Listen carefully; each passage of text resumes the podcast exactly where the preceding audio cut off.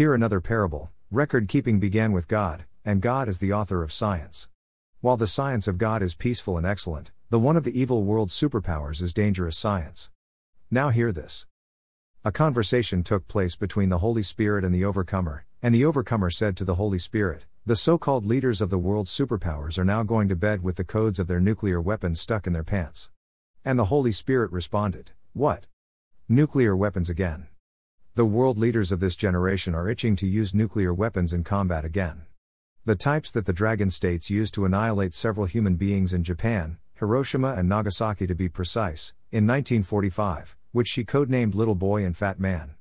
And the Holy Spirit hurriedly said to the overcomer, Give me some time, I will get back to you at a point. What happened after this?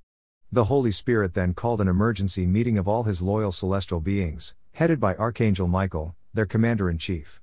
And God said to them, Satan and his human agents, the so called leaders of the world's superpowers, are on a dangerous mission, and if they should carry out this evil act, the saints will be affected, so position yourselves firmly and do not remove your eyes from the abodes of the saints scattered all over the world.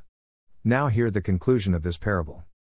God does not destroy records, especially those that He kept during this Holy Spirit dispensation that started 2,000 plus years ago. He knows who is who in the world, and He also knows why some nations equip themselves with weapons of mass destruction. The sole reason is for them to rule over other nations with the power of dangerous science. Now that the world is full with nuclear weapons, it is now time for humanity to know where true power lies. Is it in the hands of nations that stockpile nuclear weapons or in the hands of Jesus comes again, the author of peaceful science? The day of the Lord will fully answer this question. Titus eram agono adito. Anathema. Anathema. Physical weapons of war are anathemas to God at this Holy Spirit era.